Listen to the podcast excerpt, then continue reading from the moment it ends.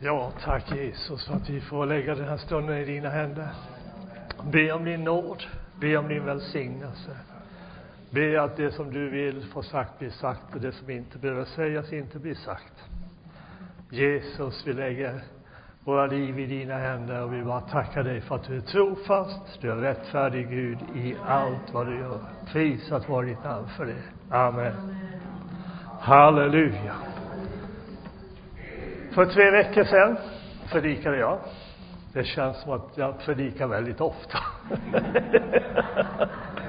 21 dagar, tre, tre veckor. Och jag upplevde själv att jag hade ett väldigt allvarligt budskap till er förra gången. Jag talar om Välj nu, välj Jesus. Idag är frälsningens dag. Och jag upplever så här, mina vänner, att jag talar till någon. Och jag vet inte till vem. Och jag hoppas att vi kommer att få se den personen räddad på evighetens dag. Det är min förväntan. Det är min tro till Gud, för annars hade han inte lagt det på mitt hjärta. Och säger det. Så det var ett allvarligt budskap, men också ett underbart budskap. Och tänk er att idag är också frälsningens dag. Idag är den välbehagliga tiden. Idag kan vi komma till Gud och lägga våra liv på nytt i hans händer. Och nu tänker jag säga någonting som nästan chockerar er.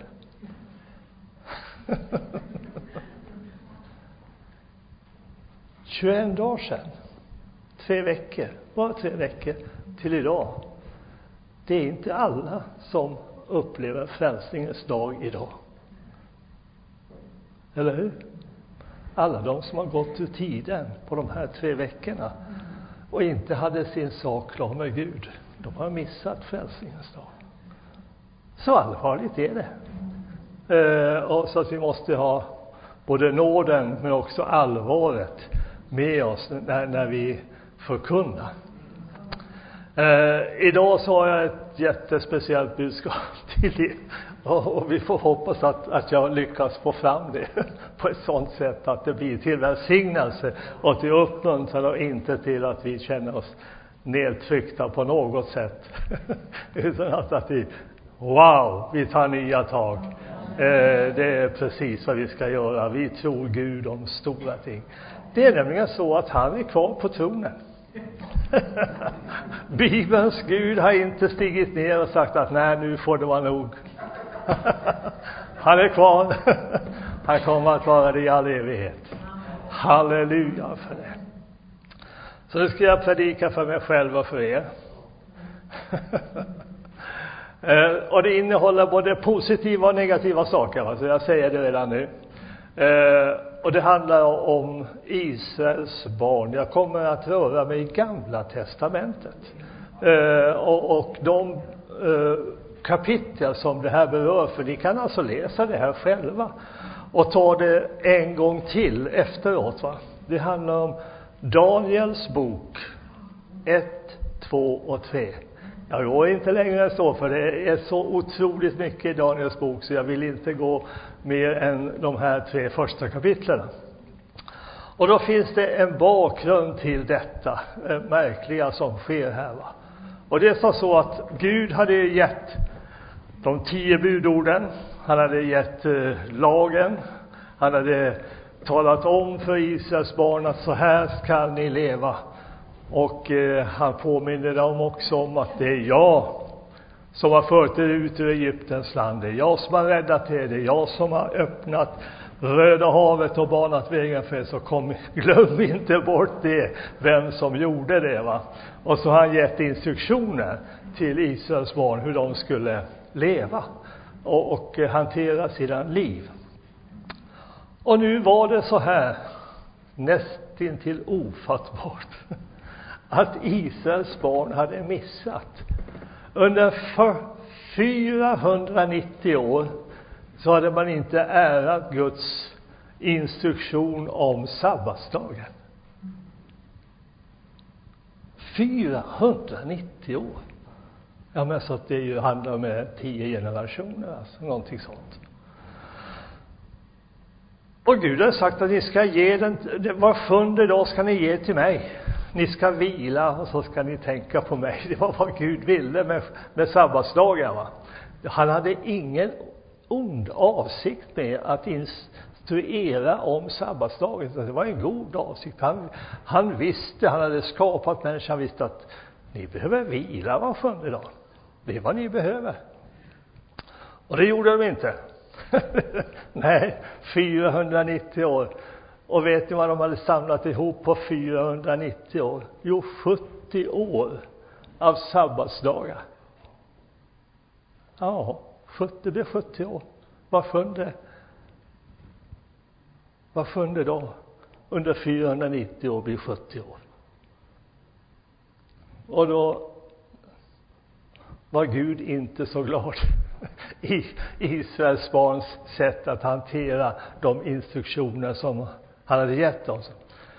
Och det fanns också under den här tiden så fanns det en kung som var en orättfärdig kung, så de levde inte i, i rättfärdighet just vid det här tillfället. Så, ni har inte gett mig var sjunde dag, nu tar jag den.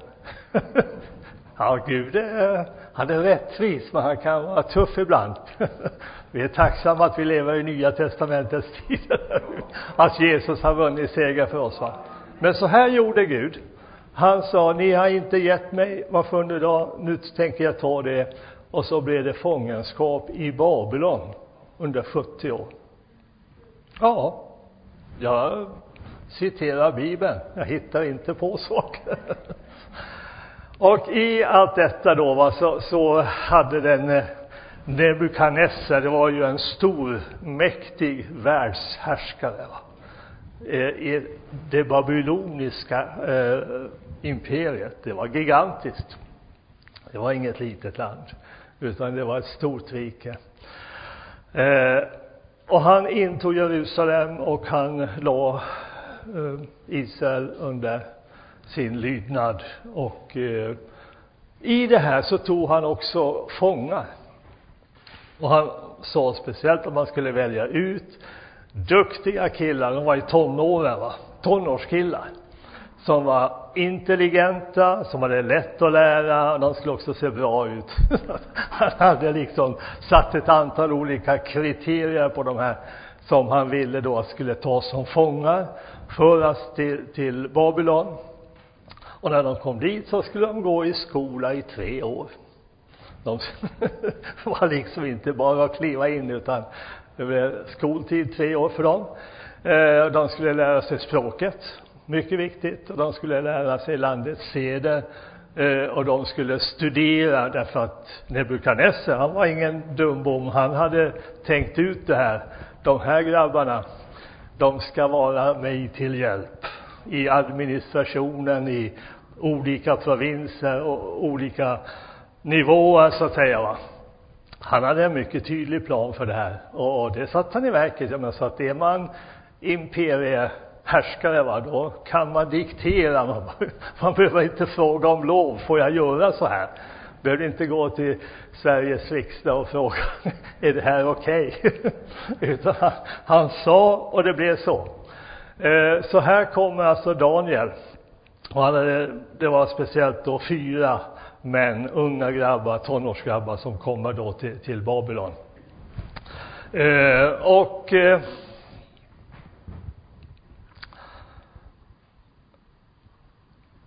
de här killarna va, som var intelligenta och duktiga på olika sätt, de kunde Guds tio bud på sina fem fingrar. fanns ingenting. De kunde lagboken också utan till. För det fick de lära sig i väldigt tidiga år under den här perioden. Va? De kunde alltihopa. De visste vad Gud hade sagt. Och de här killarna då, de tänkte, vi fattar ett kvalitetsbeslut här. Vi kommer att följa Gud. Oberoende av vad, vad som kommer att ske i Babylon så kommer vi att ära Gud och göra det han har sagt att vi ska göra. Även om vi är ett främmande land så kommer vi att, att eh, ta det här fullt allvar med våra liv som insats faktiskt. Va? Eh, och det började ju, det första som hände det var ju det att de insåg då att eh, Nebukadnessars eh, meny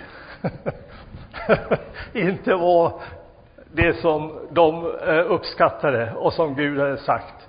Utan de sa, nej vi vill inte orena oss med den här maten och det här vinet som kommer att serveras här i Babylon. Utan vi kommer att eh, följa det Gud har sagt oss. Så där var ju ett problem direkt va. ja, men tänk er, ja men förstår ni att det här, de var inte 20 år. De kanske var bara 15, 16, 17 år. Och hade denna enorma inställning att här ska vi följa Gud i ett främmande land och, och eh, bevara vår tro på, på Herren Gud. Och de var duktiga, de var ju skickliga. Daniel var ju en fantastisk eh, skicklig förhandlare, va? det måste jag säga. Så han gick till den här eh, som hade hand om eh, mathållningen och så sa han, nej, vi, vi vill nog inte ha den här maten. Men han sa det på ett så fint sätt att han sa att, att vi, vi gör så, kan vi inte göra så här? Att, att vi gör en provperiod i tio dagar bara, va? Och så ska vi se om, om, om vi har blivit svaga och sämre än de andra som är här, va? Utan vi vill äta, vi vill äta grönsaker. Det var ju inte riktigt min meny i alla fall. De sa så va. Och eh, då skulle vi, då skulle vi testa och se då hur går det efter tio dagar när de har ätit grönsaker. Och då visade sig att de var vid bättre vigör och hull och eh, de mådde bättre, de, de mådde kanon och de såg bättre ut än de andra grabbarna. Och så sa de, ja men titta nu vad Gud har gjort, så här är det, vi, vi klarar oss på det här. Och det här var ju inte, jag, jag får ju lov att säga det, eh, att det var ju inte bara grönsakerna, det här var Guds hand. Grönsakerna kanske var okej, okay, men det var Gud som gjorde att de mådde så bra. Eller hur? Så det var ett litet mirakel redan där. Och de klarar liksom den här första passagen, första svårigheten, klarar de upp på det här eleganta sättet genom en smart och, och, och bra förhandling i, i det sammanhang de var i. Eh, och det står också att Gud gav insikt och förstånd och vishet till speciellt Daniel men också Sadrak, Mesuk och Abenego som de andra hette då. då. Eh, så de klarade ut den här treårs eh, skolperioden med glans. Och så fick de komma in för Nebukadnessar och han förhörde dem. Eh, det var inte bara, det här var, det här är värre än, än det här provet som Kristus är på nu. här skulle man redovisa inför Nebukadnessar sina kunskaper. Om man skulle få bli antagen till, till eh, rådgivare och, och ämbetsman i riket. Va? Och det visar sig, vet ni vad Nebukadnessar säger? De här är tio gånger visare än de andra som hade varit och, blivit förhörda. Va? Så de fick ju högsta betyg. Och Daniel var ju liksom top of the line. Han var liksom bästa eleven i, i klassen. Va? Eh, så han hade, fick extra gott omdöme. Och vet ni vad, då, gjorde, eh, då, då fick han ju den här positionen att bli rådgivare i ett imperium. En kille som kommer som slav in i ett helt annat sammanhang blir helt enkelt upplyft till rådgivare till landets regent. Hallå, är ni med? Vilka grejer alltså! Eh, och, och eh, ja, och så var han så smart också va, att när han fick den positionen, Daniel, va, då sa han, jo, jag har tre andra grabbar här som är mina närmaste vänner, jag vill att de ska också vara med på det här. Och det innebär att de också fick ledande och rådgivande positioner, inte lika högt som Daniel, men i alla fall så de var fyra stycken. eh, och sen händer ju saker och ting. Det händer saker och ting som är oväntade. Eh, mycket, mycket oväntade va. Och eh, nu kommer vi till ett av de här riktigt dråpliga. Alltså, där finns flera saker som är jättedråpliga. Men Nebukadnessar har svårt med sömnen. Han sover oroligt. Och så har han en dröm. Och det här oroar honom djupt in i hans själ på något sätt. Va? Det här var inget som han tog lätt på. Det, det här, han var djupt oroad. Och då sammankallar han sina närmsta eh, rådgivare och spåmän och stjärntydare. Det fanns ett helt koppel av män som då blev inkallade till, till eh, Nebukadnessar.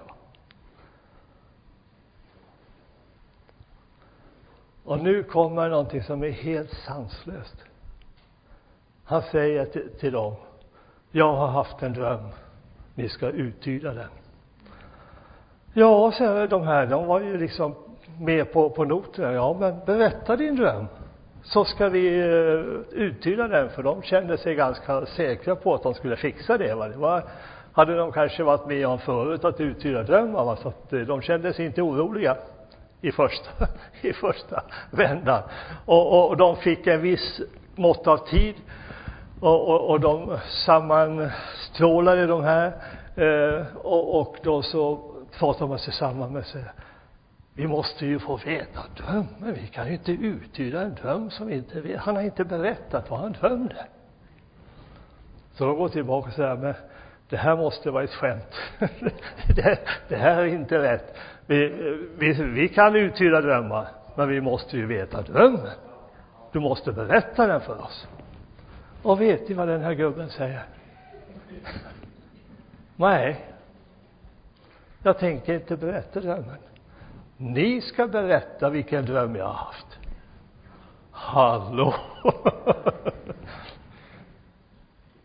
ja, men det är omöjligt. Det, det, det går ju inte. Det, vem, vem kan veta vad du har drömt? Ja, ni ska, ni ska tala om det för mig. Och kan ni inte tala om det för mig, så kommer ni att dö den dö. Ja, men snälla nån alltså. Snacka om moment 22 alltså.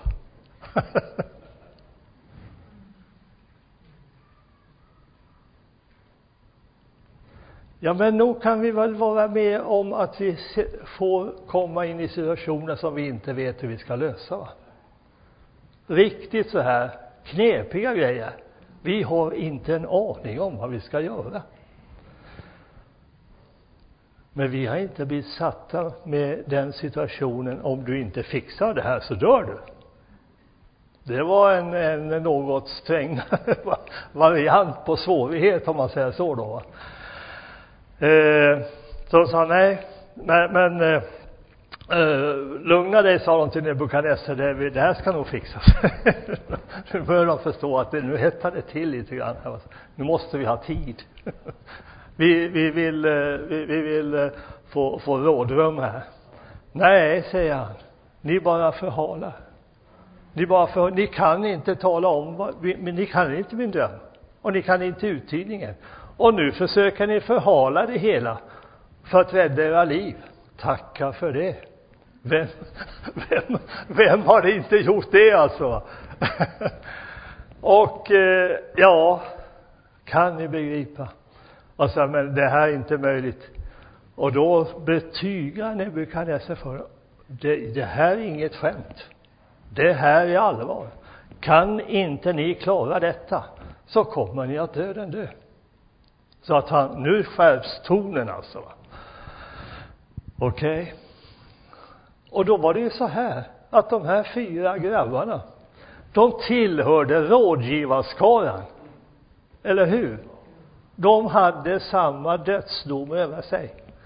Så nu eh, får de då order om att samla alla rådgivare för att eh, de ska ju vara med om det här va. Och då kommer de och knackar på, på Daniels dörr då och säger va, nu måste ni komma här va, för att nu, nu berättar man situationen va. Nebukadnessar haft en dröm och han vill ha uttydning, han vill veta, vi ska tala om vilken dröm han har haft också. Och då kommer den här förhandlaren Daniel in i bilden säger ja, säger men vi, vi lugnar oss med det. Jag vill ha, jag vill gå till, till eh, kungen, till Nebukadnessar och tala med honom. Det får man inte. Det är inte bara att stövla in eh, och komma och säga att jag vill prata med kungen. Eh, man kan göra det, va, men om inte han räcker ut spiran så är det samma som dödsdom. Va? Eh, men eh, Daniel var ju smart. Det, det vi har, har med en smart kille att göra. För jag tänkte så här, okej, okay, jag kan bli dömd till döden om jag går till kungen. Va? Men vad spelar det för roll om jag dör ikväll eller imorgon? Det har ju liksom, det har ingen stor betydelse. Va? Så han säger, ja men jag går i alla fall. Eh, så, och han går till Nebukadnessar och så får han nåden att tala. Va? Eh, och han säger så, så att be om att få en tidsperiod till åtminstone nästa dag Eh, så, så ska jag komma tillbaka och ge. Han, hade, han var rätt trosviss här, måste jag säga. Va? För han, han redan kände på sig att Gud kommer att fixa det här. Ja, vi, och då fick han nåd att komma nästa dag. Och nu tycker jag att han gör någonting alldeles utomordentligt smart igen. Han förstod ju, Daniel förstod, att Gud har gett Nebukadnessar en dröm. Då kan man inte gå och fråga stjärntydarna om drömmen, eller hur? Den enda som kan svara på vem som har, vad drömmen innebär och uttydningen, det är ju Gud själv. Eller hur? För att han var ju, han blev, ja men han drabbades inte av panik. Han gick inte till begravningsbyrån och valde ut en, en, en gravsten. Eller hur? Ja, han hade kunnat gjort det i princip. Men det gjorde han inte. Utan han gick till sina närmsta vänner. Lyssna vilken vishet! Och ta till er visheten. Han går till sina tre närmsta vänner så säger han, nu ska vi fasta och be idag. Okej. Okay. De här var fullt med på noterna. De sa yes, vi fastar och ber med dig. Och de gjorde det. De fastade och de bad ända till solen gick ner. Och vad gjorde de sen? Ja, jag tycker, alltså det är så mycket dråpliga situationer i det här. De fick inget svar, medan de fastade och bad heller. Och solen gick ner. Och vad gör de då? De går och lägger sig. ja, men de har en dödsdom på sina huvuden. Och de går och lägger sig och sover. Eller hur? Då har man en förtröstan på Gud, inte sant va? Vi sover till imorgon bitti.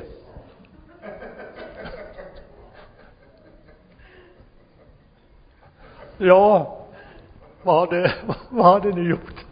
Jag bara frågar, vad hade jag gjort? Vilken stress, vilken frustration. De tror på Gud, de går och lägger sig och sover.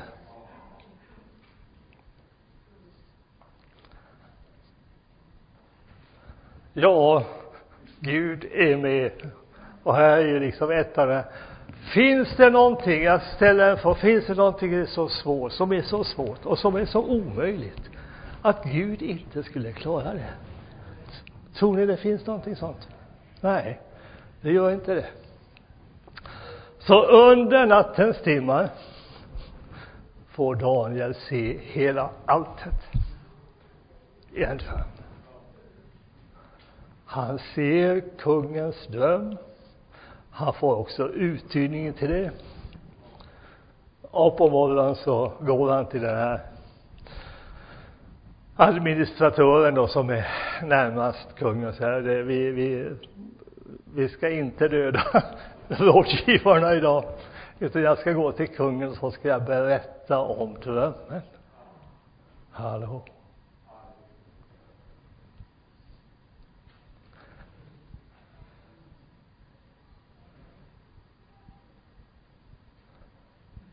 Ja, det här sker inte i det naturliga alltså. Det måtte ni begripa. Det här är Guds finger. Det här är Guds hand. Och jag tänkte faktiskt eh, läsa för er den här drömmen och eh, uttydningen också för den delen.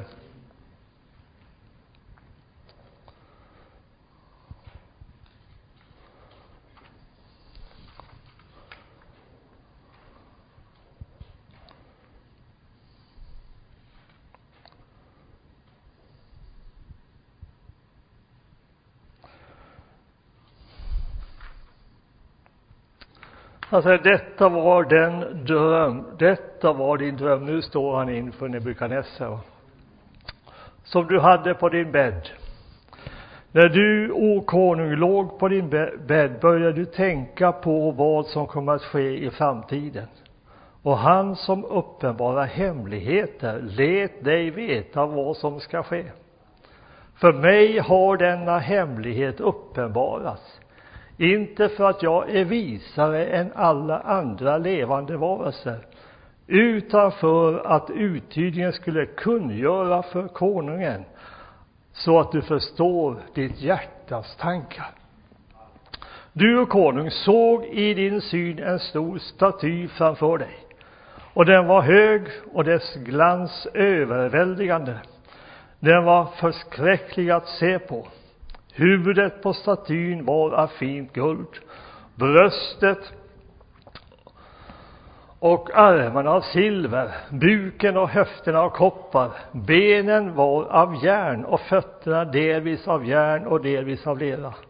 Medan du såg på den revs en sten loss, men inte genom människohänder, utan den träffade statyns fötter av järn och lera och krossade den då krossades alltsammans, järnet, leran, kopparen, silvret och guldet och allt blev som agnar på en tröskloge om sommaren och vinden förde bort det så att man inte längre kunde finna något spår av det.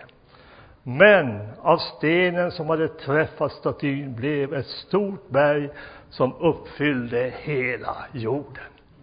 Ja, men vilken dröm alltså.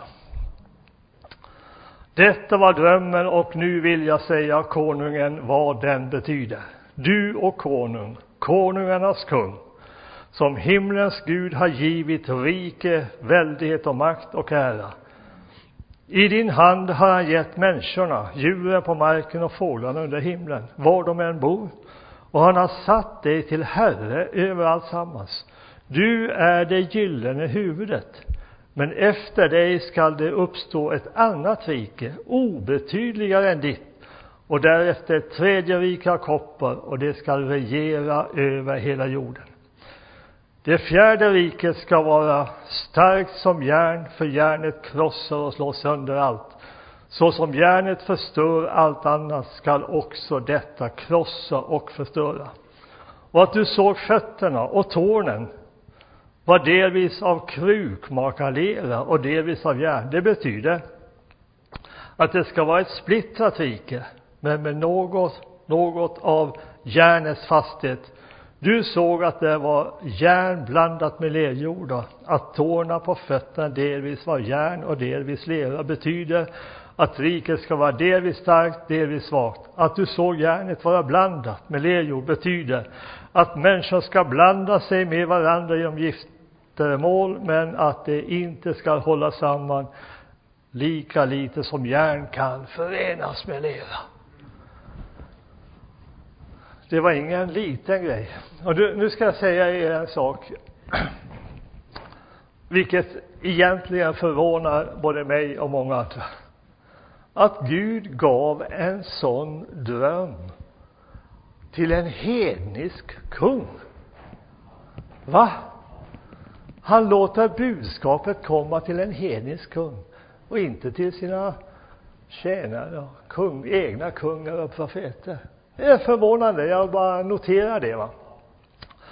Och det här, den här drömmen, förstår ni, som vi läser om här nu, den har ännu, alltså det här om vi nu ska ta lite tidsperspektiv på det också, va, så handlar det här om 600 år före Kristus. Och nu ligger vi på 2020 efter Kristus. Va.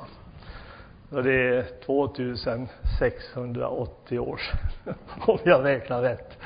Eh, och allt som står i denna profetia har ännu inte gått i uppfyllelse. Hallå? Vilken profe profetia betyder att säga det som ska, det som ska ske i framtiden. Och här är en profetia som en ogudaktig kung får som sträcker sig över 2680 år och ytterligare år som vi inte kan säga hur många. Därför att det står nämligen, och varför kan vi vara så säkra på det då? Kan jag säga, Sam, du, du fantiserar. man, man kan tänka sig så. Men det gör jag inte, därför att liksom slutet av det här ska vi ta nu. Men i det kungarnas dagar, nu pratar vi om de tio tårna. Nu ser ni mina fingrar, ni ser inte mina tår. De som var av lera och järn. En fortsättning på det. Och då står det, men i de kungarnas dagar skall himmelens Gud upprätta ett rike som aldrig i evighet skall förstöras och vars makt inte skall överlämnas till något annat folk. Det skall krossa och göra slut på alla dessa andra riken, men själv skall det bestå för evigt. Du såg ju att en sten revs loss från berget, men inte genom människohänder, och att den krossade järnet, kopparen, leran och silvret och guldet. Detta, de tio tårnas tid övergår till det eviga riket. Och vi vet minsann vem som står för det eviga riket. Vi vet också vad den här stenen är för någonting som togs loss ur klippan och kastades mot statyn. Det är Jesus själv. Hörnstenen. Klippan Kristus. Det kommer. Ja, men Gud var ganska tidigt ute med budskapet. det var liksom inte i sista sekunden. För det här kommer att ske. Vi vet att det kommer att ske. Ja, vad hände sen då? Ja, för det första, de vise männen, rådgivarna, spåmännen, stjärntydarna och fick alla behålla sitt huvud. Det var en stor dag för dem. och fick fortsätta att leva. Eh, men vad säger jag, men, men Nebukadnessar va, han är faktiskt överväldigad av det som sker.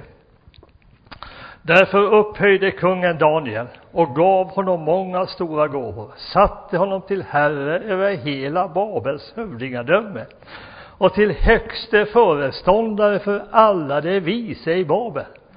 På Daniels begäran utsåg kungen Sadrak, Mesek och Abednego att förvalta Babels hövdingadömen, men Daniel själv stannade vid kungens hov. Och han säger någonting annat också.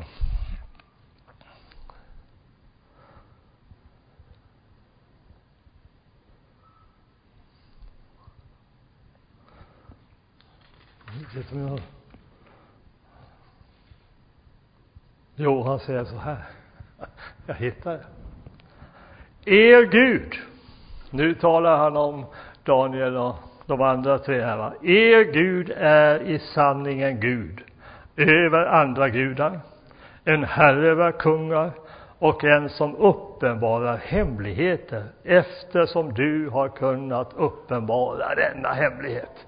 Här ger Nebukadnessar Gud äran. Din, er kung, står över alla andra kungar. Och det gör han verkligen. han är den enda.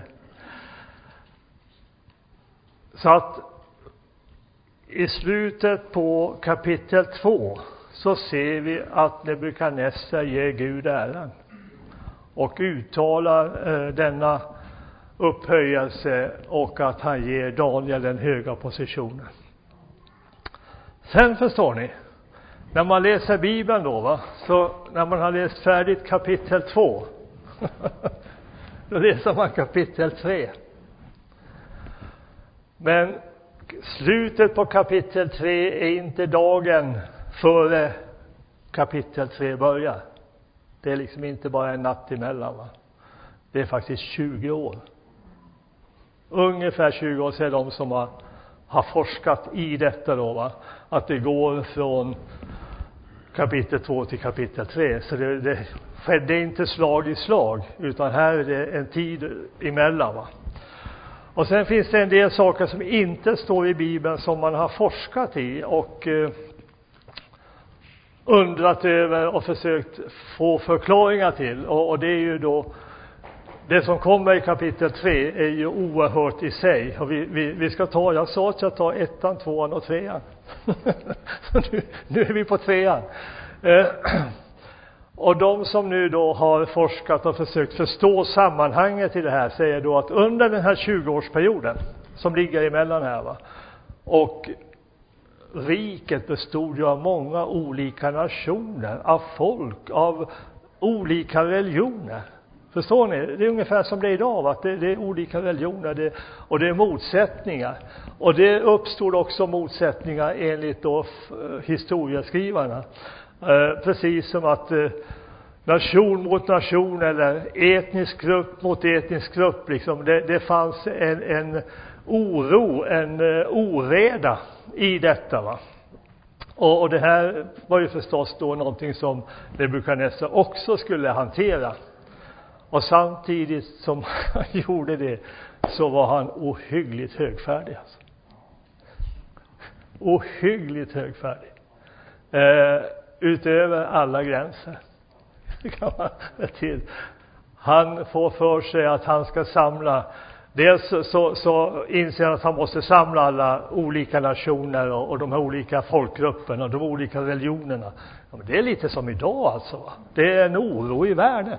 Lyssnar ni på tv och ser på nyheter och ser att det är kaos på det här och där.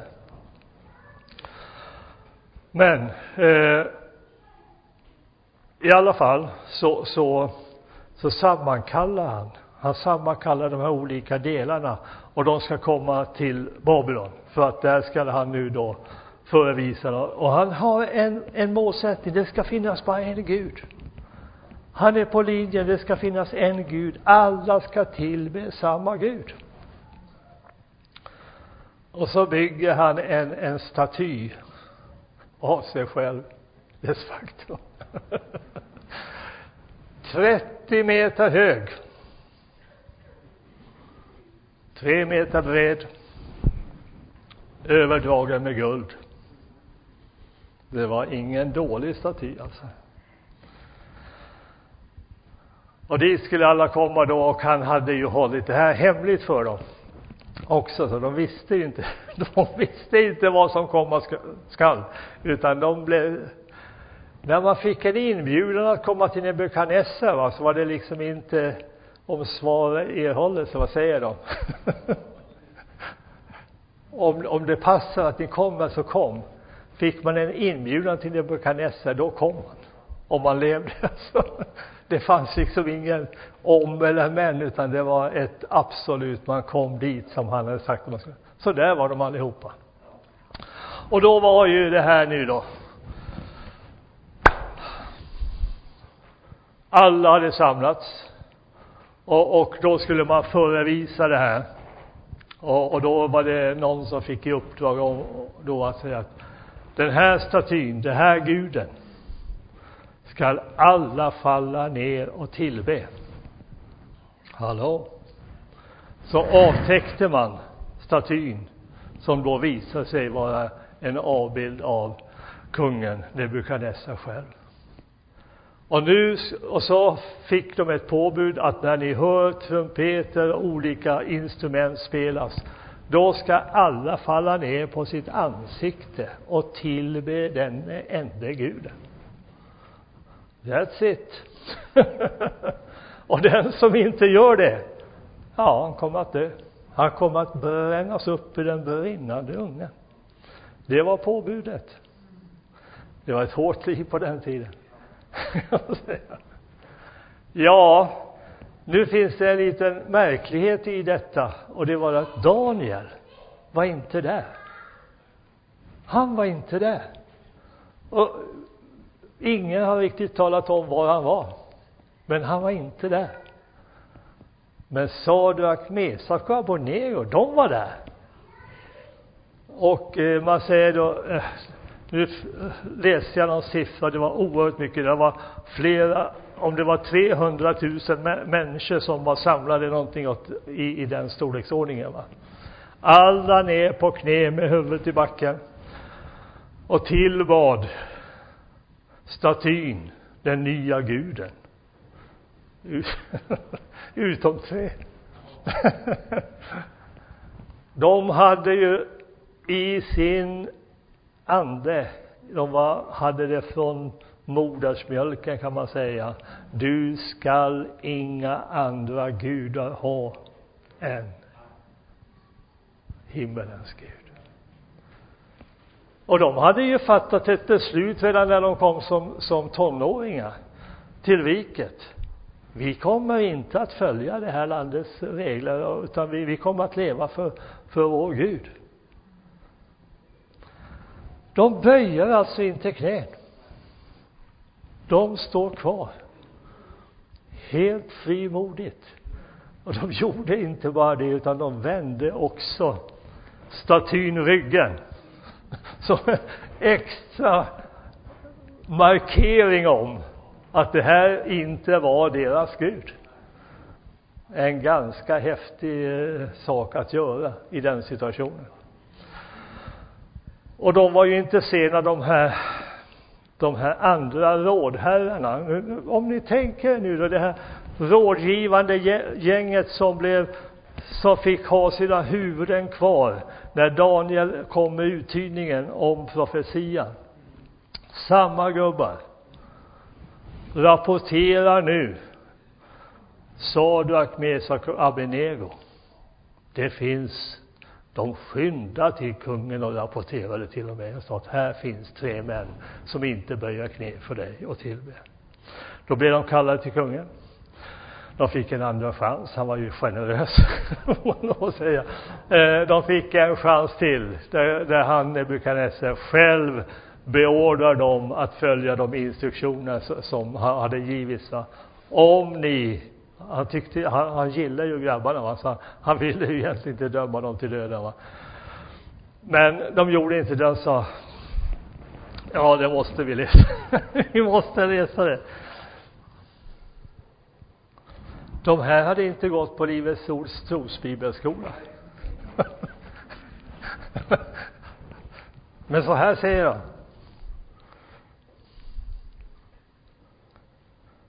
Och dessutom så sa då Nebukadnessar till dem så här. Om ni kommer ihåg vad han slutar med i kapitel 2 där han upphöjde Gud. Som hade visat all sin makt genom att uttyda. Va? Nu säger han så här. Samme man. Visserligen 20 år senare. Och vilken Gud ska då rädda er ur mina händer? Det var, det var en något annorlunda utsago, om man säger så. Då svarade Sadrak, Mesak och Abonnego kungen. Nebukadnessar, vi behöver inte svara dig på detta. Om det blir så är vår Gud som vi dyrkar mäktig att befria oss ur den brinnande ugnen och att befria oss ur din hand, o konung. Men om inte, så skall du veta, o konung, att vi ändå inte dyrkar dina gudar och att vi inte vill tillbe den staty av guld som du låtit ställa upp. De är förvissade om att Gud kan rädda dem ur den brinnande ugnen. Och om det nu vore så att Gud inte skulle göra det, om Gud skulle haft en annan plan, så säger de ändå, men vi kommer ändå inte att tillbe den här guden som du har låtit läsa, läsa upp här. Va? Då, eh, då blev det för mycket för Nebukadnessar, han fick ett vredesutbrott. Too much. Han klarar inte att man säger så till, till honom. Utan han säger, nej nu får det vara nog. Nu ska ni elda upp den här ugnen så den blir sju gånger hetare än vanligt. Och så ska vi kasta ner de här killarna ner i, i den här brinnande ugnen. Ja, ja, det var hans ord. Och det verkställdes. Och de eldade upp den här ugnen så fruktansvärt. Eh, så att de som skulle handlägga och kasta ner Sadak, Mesak och abinego i ugnen. De dog själva. Hettan var så intensiv när de skulle göra det här att de dog själva. Och så, men de lyckades ändå kasta ner Sadak, Mesak och abinego i ugnen. I denna enorma hetta.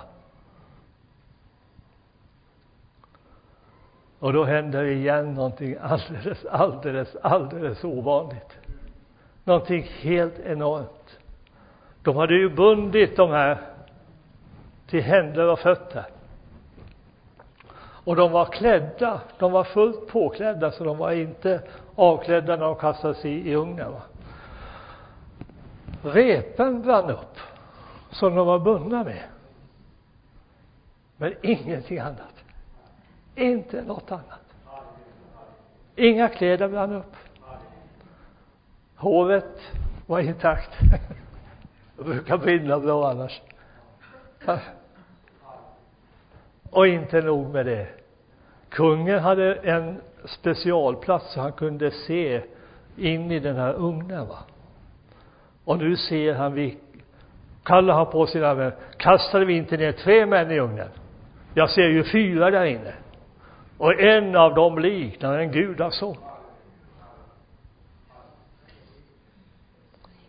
Nu var han skärrad. Nu hade tre blivit fyra och de gick omkring i ugnen. De andra som skulle ha dit, de dog på fläcken.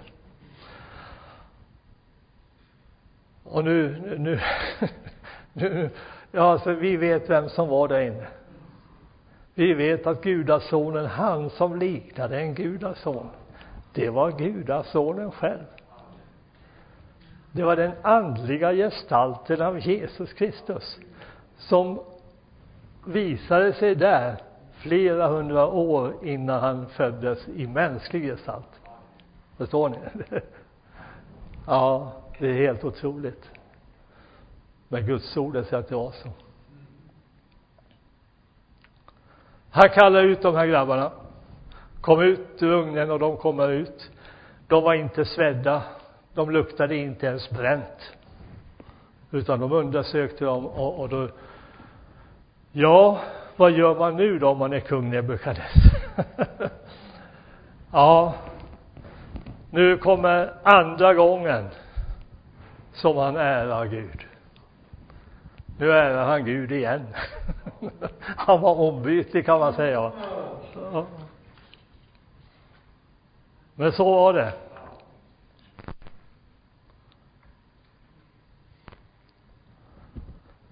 Lovad vare Sadrak, Mesak och Abenegos Gud som sände sin ängel och räddade sina tjänare. De förtröstade så på honom att de överträdde kungens befallning och vågar sina liv för att inte tvinga styrka eller tillbe någon annan Gud än sin egen Gud. Härmed befaller jag nu att vem det vara må av alla folk och stammar och tungomål som säger någonting ovärdigt mot Sadrak, Mesak och Abenegos Gud. Han ska slitas i stycken och hans hus skall göras till en sophög. För det finns ingen Gud som kan hjälpa så som han. Halleluja! En orättfärdig kung säger det finns ingen Gud som kan hjälpa så som vår Gud. Det här gäller dig och mig. Vi har samma Gud. Halleluja! Det här måste vi få in i vår ande. När vi möter svårigheter, när vi kommer in i situationer som det här kan inte vi lösa. då måste vi reagera precis som vi har en Gud som kan lösa varje svårighet. Det finns ingenting som är så underbart att Gud inte skulle kunna göra det. Vi måste ha det i vår ande. Jag behöver det. Du behöver det. Och jag menar så här, att i den tid som nu är, så är det dags att vi beväpnar oss med den här typen av ande som fanns över Daniel och Sadak Abenego och ja, att vi har det i vår ande. Att vi har fattat de kvalitetsbesluten. Att vi inte behöver fundera, hur ska vi göra nu? För vi har fattat ett beslut och det gäller. För tid och evighet. Vi har satt vår tilltro till himmelens Gud. Han äger all makt i himmelen och på jorden. Och det gäller idag.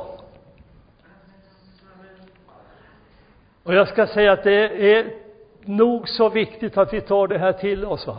För att om vi ska leva efter det politiskt korrekta eller religiöst korrekta, va? då kan vi inte tro på Guds ord. Hallå! Det gäller att välja väg. Det gäller att välja Bibeln framför allting annat. Ordet är det som ska vara vår vägvisare, vår vägledare. Va? Inte kompromissa. Tänk om de här hade börjat kompromissa, de här grabbarna. Det var ingenting. Det hade inte stått ett ord om dem. Det finns många som det inte står om. Och det är de som kompromissar. Nu tycker ni att jag är fanatisk. jag, jag bjuder på det. Men ni ska vara fanatiska. Ni ska sätta Gud först. Bibeln först. Guds ordet först. Det är inte Amerika först, utan det är Gud först i våra liv. Hallå?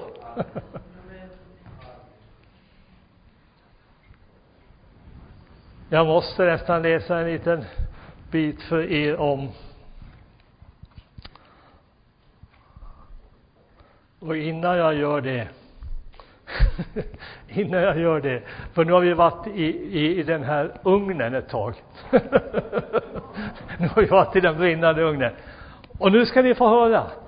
130 år tidigare, innan det här hände, vet ni vad Jesaja skrev då? Det ska ni få veta nu. jag, tycker, jag tycker det är intressant. I Jesaja 43, alldeles i början, och ett till tredje verserna. Frukta inte, ty jag har återlöst dig. Jag har kallat dig vid namn. Du är min. Om du måste gå genom vatten är jag med dig. Eller genom strömmar så skall de inte dränka dig. Om du måste gå genom eld ska du inte bli svedd. Lågan skall inte bränna dig, ty jag är Herren i Gud, Israels helige, din frälsare. Det här talades ut för judafolk. Vi äger rättigheter som Guds folk, som kristna, att ta samma löfte till oss. Och kanske, nu spekulerar jag rätt vilt, kanske Sadrak, Mesak och Abenego hade läst Jesaja. För dem var det en gammal skrift, 130 år. Det är som om det var skrivet nere på 1800-talet. Man får tag på någon gammalt dokument.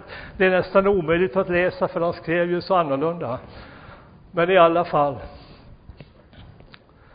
Gud upprepar sig. Hör ni? Han säger samma sak. Och det han sa då gäller fortfarande idag. Halleluja! Det omöjliga är inte omöjligt för dig om du väljer rätt väg. Du går till dina närmaste vänner och säger, var med och be med mig. För vi har ett omöjligt problem här. Nu ska vi forcera. Nu ska vi ta oss igenom. Vi ska bli räddade. Vi ska inte gå under. Ja, men här finns ju lärdomar som är helt fantastiska. Varför kan inte vi göra likadant? vad, är det, vad är det som hindrar? Jag bara undrar. vad hindrar att vi, att vi inte gör likadant? Vi ska göra likadant. För vi ska vinna seger. Halleluja. Jo, jag tänkte faktiskt läsa en liten bit som Daniel. Det är ju så här att när man tittar på, på, på TV och hör på radio i Sverige så kan man ju tro att det är eh, Sverige som ska välja president i USA. det, det behandlas ungefär så i massmedia, va? så att det är Sverige, det är vad vi tycker, det är det som gäller. Va? Så vi hoppas ju att amerikanerna förstår det också. ungefär så är attityden. Va? Men, men eh, när Daniel hade fått den här profetian uppspelad för sig under nattens timmar när han drömde den samma dröm som Nebukadnessar. Så vaknar han upp och vad gör han då? Då lovar han Gud. Nu ska ni få höra vad Daniel säger. Jag tycker det är rätt bra. Lovad vare Guds namn från evighet till evighet. Ty vishet och makt tillhör honom. Han låter tider och stunder skifta. Han avsätter kungar. Han tillsätter kungar. Han ger det visa deras vishet och det förståndiga deras förstånd. Han uppenbarar det som är djupt och fördolt. Han vet vad som finns i mörkret och hos honom bor ljuset.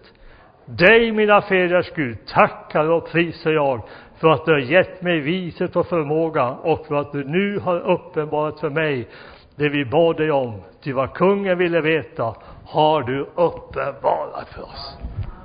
Vem är det som tillsätter? Vem är det som avsätter?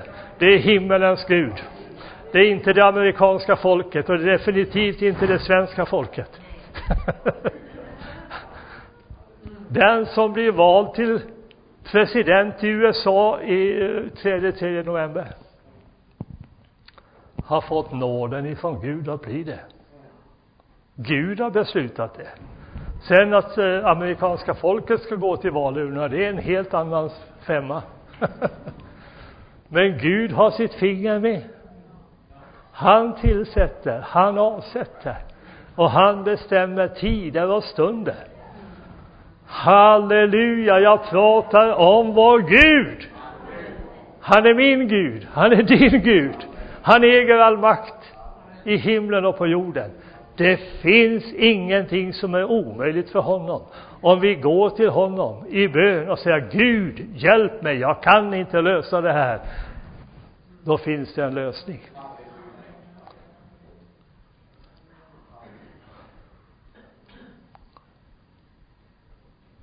Då finns det en lösning. Ja, men är det inte bra? Är ni glada? Ja. ni behöver inte vara ledsna. Du har himmelens Gud.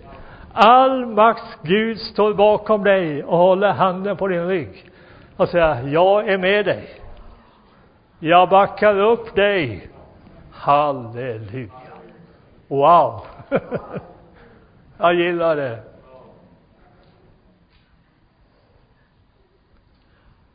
Vår framtid, den är ljus om den är lång eller kort här har inte någon jättestor betydelse. Va? Vår framtid är ljus i alla fall. Det måste vi ha med oss. Men vi ska vara kloka och vi ska beväpna oss med om svårigheter kommer så vet jag hur jag ska, hur jag ska agera. Förstår ni vad jag pratar om? Det är inte stundens, alltid stundens ingivelse, det är en planering. Jag vet vad jag ska göra. När inte det går vägen och inte jag klarar mig, då går jag till himlens Gud. Halleluja. Ja, har jag hållit på för länge? är ni kaffesugna? Jag hade bara en sak till. ja, ni får ursäkta. Men vi är alldeles strax klara. Så det blir kaffe precis vilken sekund som helst. När jag gick i skola Och då är man ju sju, åtta år när man börjar där va. Det är länge sedan. Ni ser ju mitt hår ja, det är en lärarinna, Laura hette hon. Hon hade mig och de andra i skolan att lära sig psalm 23. Utan till. Och vad vi tyckte det var jobbigt. Men vad i all sin att lära oss en psalm ur Bibeln utan till. Vi hade ju roligare saker som vi kunde ägna oss åt, tyckte vi som barn. Eh, jag är så tacksam för Laura. Wow, vad tacksam jag är för Laura. För att hon hade mig att lära 23, 23 psalmen. Men jag tänker höja ribban för er. Psalm 23 är ju ganska kort alltså. Den är lätt att lära. Men nu tänker jag ge er en svår uppgift.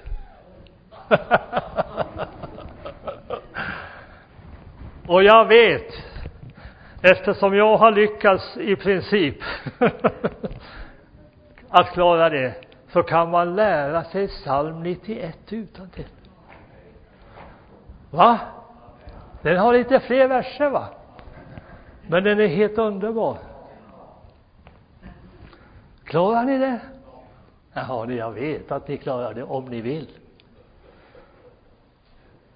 Den som sitter under den Högstes beskydd och vilar under den allsmäktiges skugga, han säger i Herren har jag min tillflykt och min borg, min Gud som jag förtröstar på. Han ska rädda mig från fågelfängarens snara och från den förödande pandemin, pesten står där. Med sina fjädrar skall han övertäcka mig. Under hans vingar ska jag finna tillflykt. Hans trofasthet är sköld och färg. Jag ska inte frukta nattens fasor. Inte pilen som flyger om dagen. Inte pesten som går fram i mörkret eller farsoten som härjar vid middagens ljus. Om en tusen faller vid min sida, ja, tiotusen vid min högra sida, så skall det icke drabba mig.